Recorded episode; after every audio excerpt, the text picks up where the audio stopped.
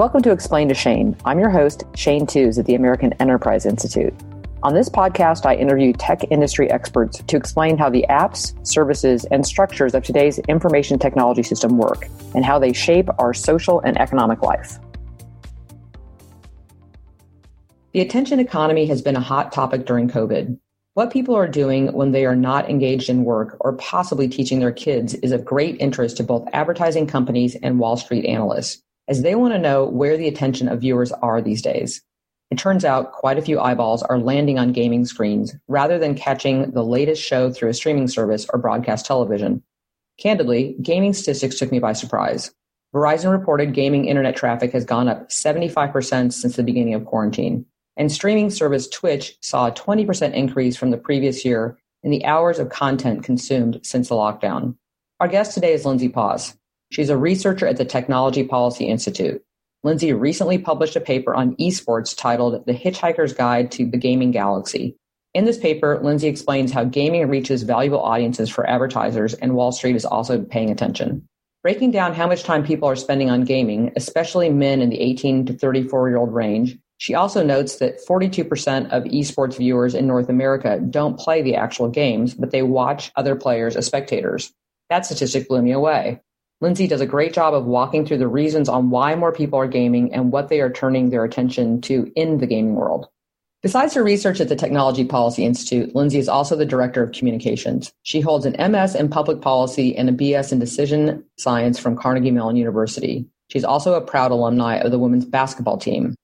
Lindsay is also an avid gamer herself, where she has been compelled to do more research and write, which brought about her first paper.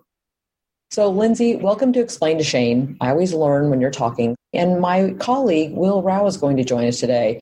When did gaming break out of the basement, as I think about it, and become such a significant part of the entertaining landscape? Some stereotypes say gaming never broke out of the basement, but that is just not true.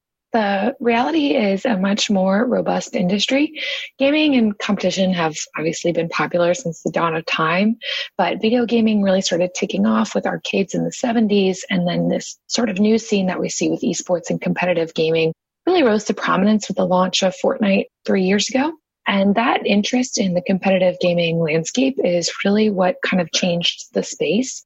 Suddenly, not so suddenly, I should give more credence to the platforms that were there before, but there were certain platforms and things that became much more mainstream with the rise of Fortnite. And gaming culture kind of grew from that. The kind of unique aspect of gaming is that people can interact when they're off platform through watching streamers. So rather than that kind of lean back experience that we have in television where we're just sort of sitting passively and watching, streaming offers a chance for people to actually interact with the games that they play and like in a way that's not as intense as playing them. So that was one of the things that kind of brought this space into greater prominence was this chance to follow different games and follow different streaming personalities on games that people liked without having to intensely engage with the actual game. And then from that, a whole kind of world has emerged. Communication tools, language, habits, platforms like Twitch, where people watch streams, or Discord, where people communicate about games, have really come to dominance. And as this world becomes kind of more involved and gets more tools and more popularity, more people are able to find spaces to enter into it. It's become a very diverse community with all kinds of interests that even overlap into things like Dungeons and Dragons and real world things. So this landscape has grown to epic proportions here as basically everyone can find something that they're interested in now. And it's, you know, even more accessible with the wonderful internet. So that was what kind of has been happening the past three or so years. I keep waiting for there to be a game where I get to fill my closet with lovely things. Those do exist. There's a lot of try on games now that stores are starting to introduce, especially as virtual reality becomes more prominent in the next maybe five to 10 years, would be my sort of uneducated guess. That will become a big thing is virtual dressing rooms. I'm excited about that too. Rent well, the runway, but with a dressing room. How great is that? Actually for quite a while at the Consumer Electronics Show. I can't wait for that to return.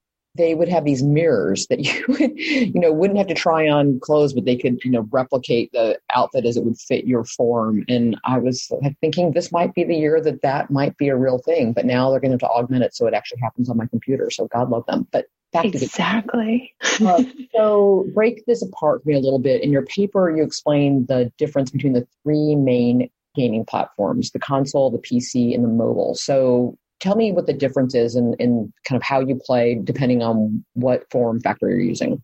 Yeah, so it's sort of similar to how Netflix is available across a TV, computer, or phone and optimized depending on what device you're using for that device. So it's, for the most part, is pretty similar to that. Mobile games are a little bit of a category of their own because PC and console games, you have the opportunity to sit down and kind of play for hours at a time and devote attention to it. Mobile games can be a little bit more passive attention getters or in between. If you've ever ridden the metro in the morning, you'll see people playing all kinds of games on their phone and they're not necessarily, you know, open world, developed storyline, massive character games. The more complicated games tend to be played on PC and console.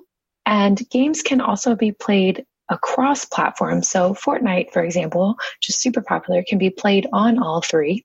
But what Fortnite does is when it sorts players, it sorts them into buckets and into games depending on what input they are using. So PC players will play with other PC players, Xbox with Xbox, PlayStation with PlayStation, and mobile with mobile.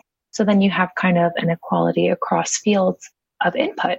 There are some games that go across devices. The most popular one right now is Call of Duty Warzone, in which Xbox players can play against PlayStation players and PC players. Now, there is still a sorting hierarchy for that, but for the most part, you can, if you're in a group of friends and one of you has a PC and one of you has an Xbox and one of you has a PlayStation, you can actually all play together in Call of Duty Warzone. That type of format is not as popular, one of the reasons why is because it's difficult to do and it takes up a lot of space and computing power. But it is as we become more of a society that has devices on hand all the time, that kind of cross platform play is becoming more and more common in games. And especially online play is becoming super common in games we went from you know going to a physical store to buy a disc to load it in and play it in which there was kind of a linear path where you would load the disc you would complete missions and you would reach an end to playing online where it's more of you know a pickup basketball game where you can go and you can play in the park with different people every day. And sometimes you win sometimes you don't but it's always the same game. There are some linear challenges and getting better but for the most part it's kind of a one-off occurrence where you can go in and play the game so I hope that clarifies a little bit. It does. It also makes me wonder how much just the industry, not necessarily gaming, but you know, tech learns a lot from the way people interact with the form factors and the different software, and you know, and, and then working across the different platforms. There's probably got to be some interesting statistics that come off that, but that's for another podcast someday. Integrating all that is a challenge. I went to the Michigan 500 and I would just like watch all the statistics these guys were pulling off these cars. I was like, wow, and then I then I have better tires. That's awesome. hopefully. So the other thing that I am still blown away with is esports as you know, just this idea of people viewing it. So I'm wrapping my head around the idea of stadium gaming and watching other people play. Give me some data points on this. I realize it's so serious that they even have Wall Street analysts that are full time in this space. So there's all different types of levels of stadium play, ranging from amateur individual tournaments to professional team tournaments. The most popular one globally every year is the League of Legends World Championship Final.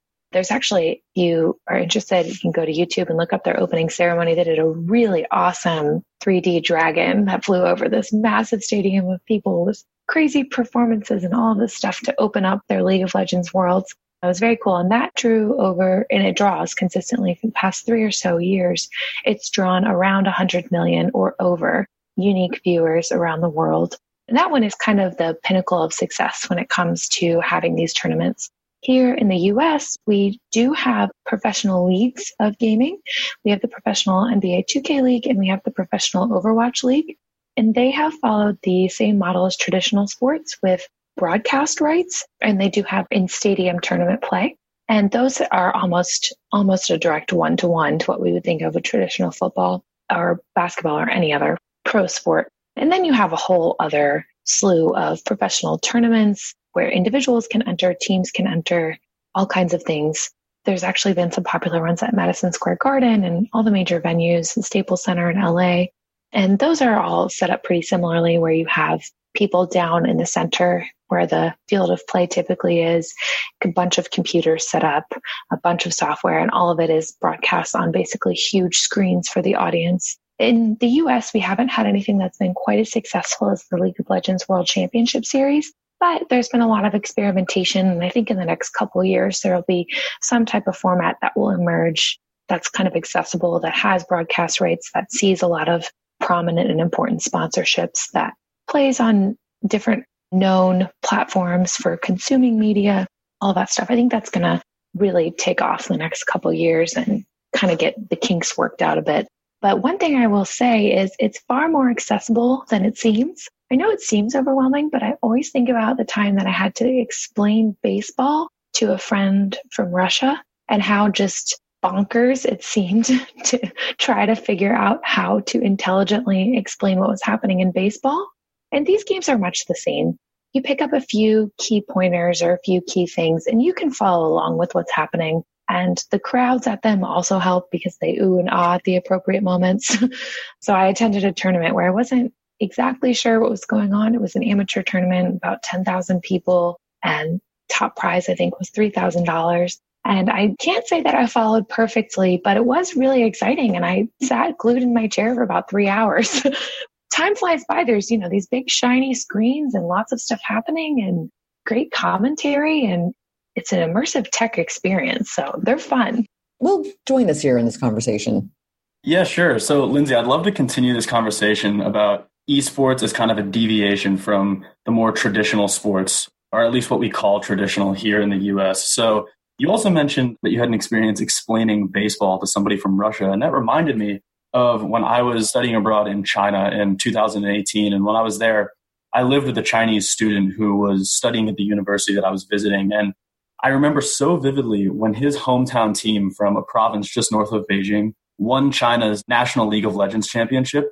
I could tell it was it was like one of the top five happiest moments of his life. Like it reminded me when the Philadelphia Eagles won the Super Bowl in 2018 you know, it's a, a giveaway. I'm an Eagles fan, but you know, tears in his eyes, shouting, dancing around, the whole ordeal that I had done just a couple months earlier in the Super Bowl. So, do you think that American esports fandom is ever going to reach the likes of China or South Korea per se, just as an example, uh, especially in a stadium environment, or do you not really expect this type of buy-in from American audiences?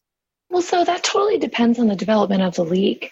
Part of what's happening right now, and part of the reason why here in the US we love teams so much is not only because of their regionality, but because people fall in love with players.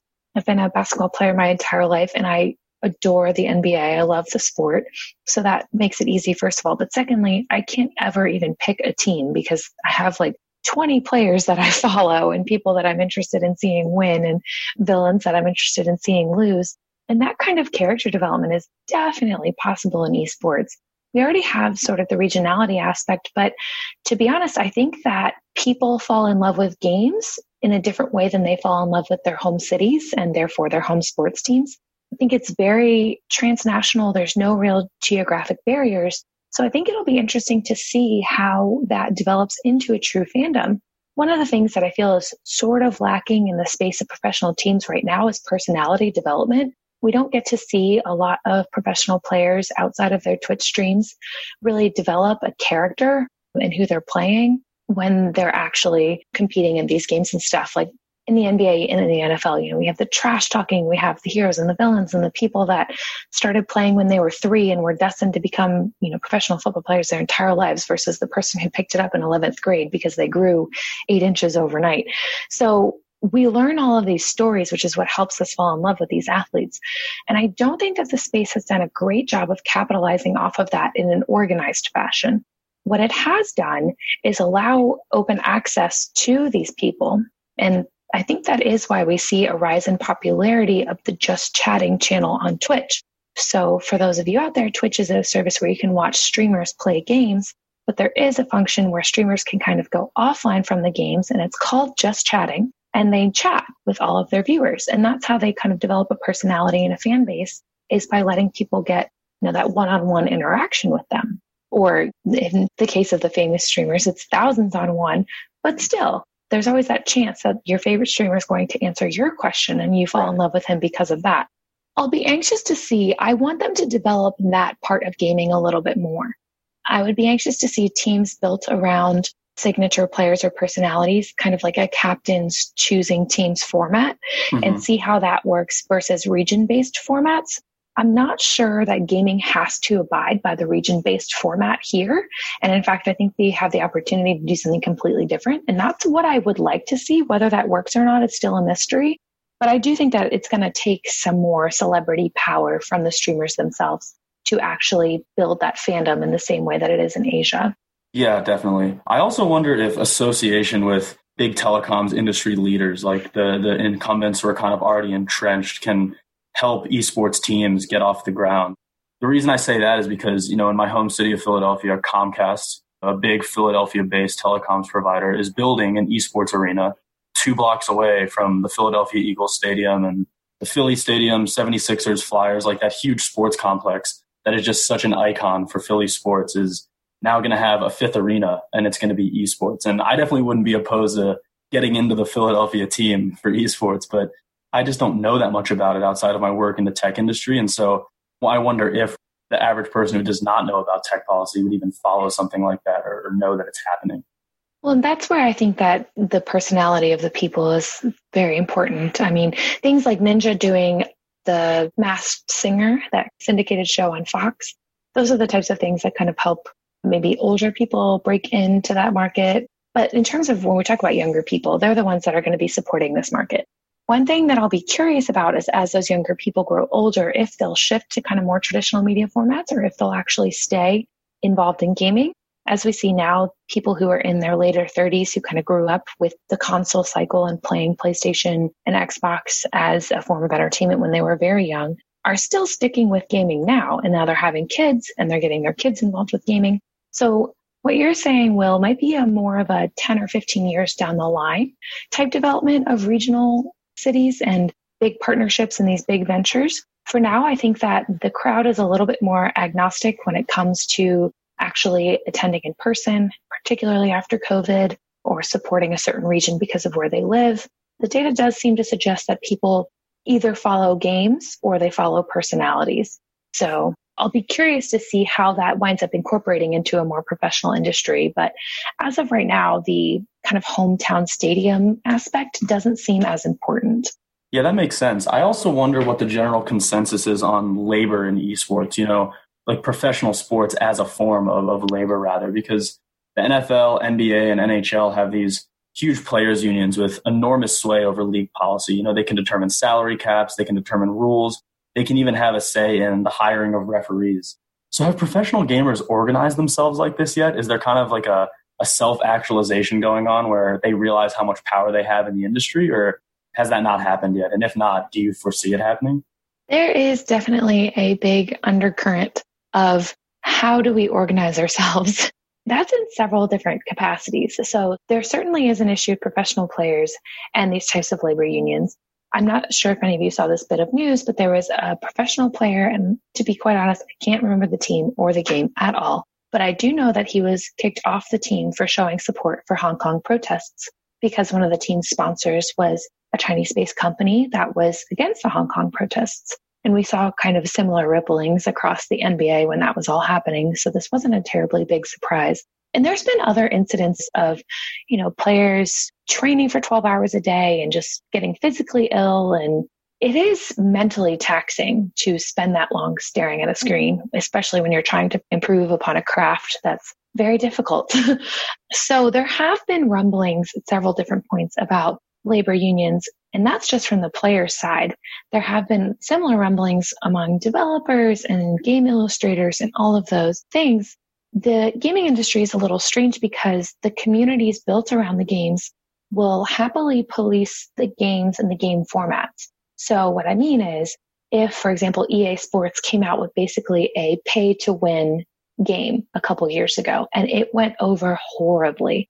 People were so angry that EA would have the audacity basically to say, you need to pay to beat this game. You can't get the powers that you need to beat this game. That defeats the whole purpose of you know, competitively playing something, you're supposed to do it based on skill, not based on dollar amounts.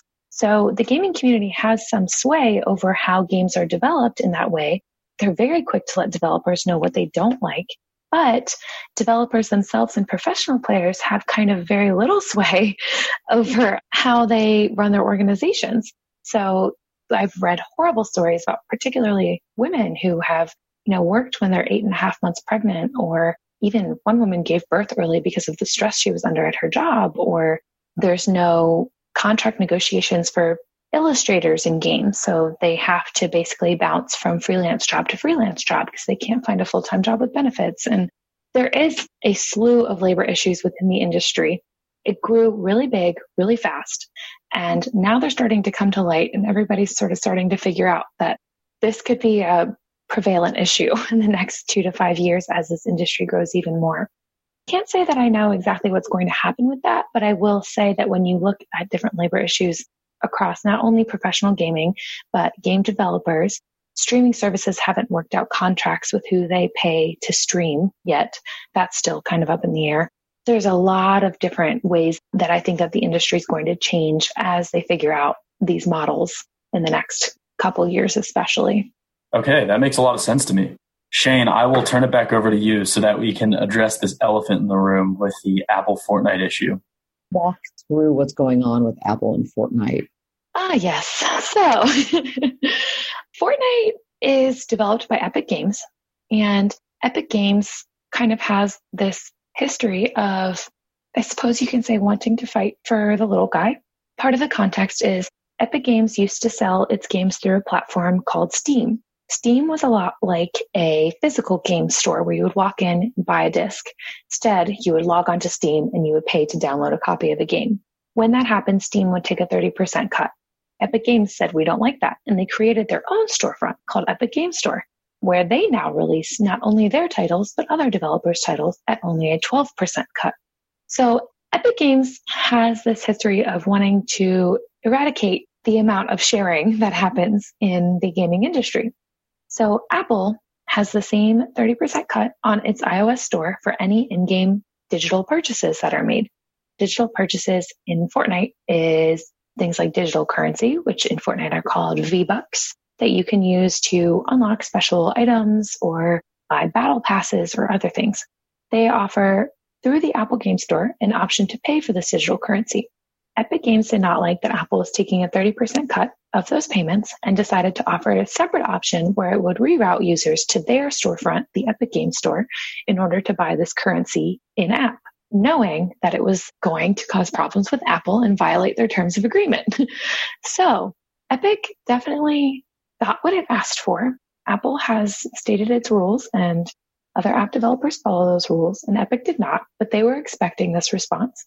So they had prepared already litigation against Apple and Google, who has the same 30% cut on their store, and are now trying to fight to get that lowered for app developers.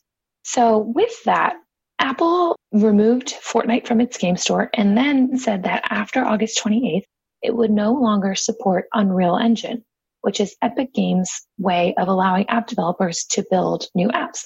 Unreal Engine is used for a highly significant amount of gaming apps out there, and it is supported across all the major platforms. But with Apple's threat to remove it, that means that not only will Fortnite be inaccessible, but several other games will be inaccessible.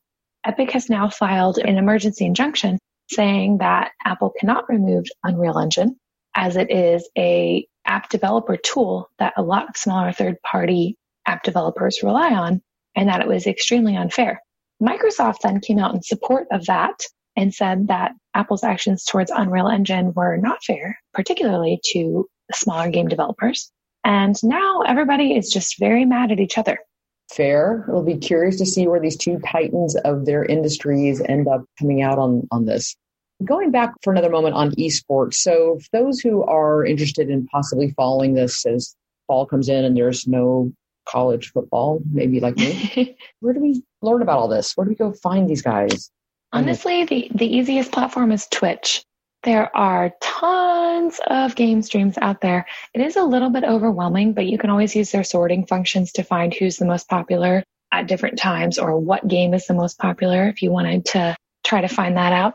There was a new game released about a month ago called Fall Guys, which is really fun to watch. It's this little competition game where all the people are shaped like eggs and they run around in this almost Candyland type environment.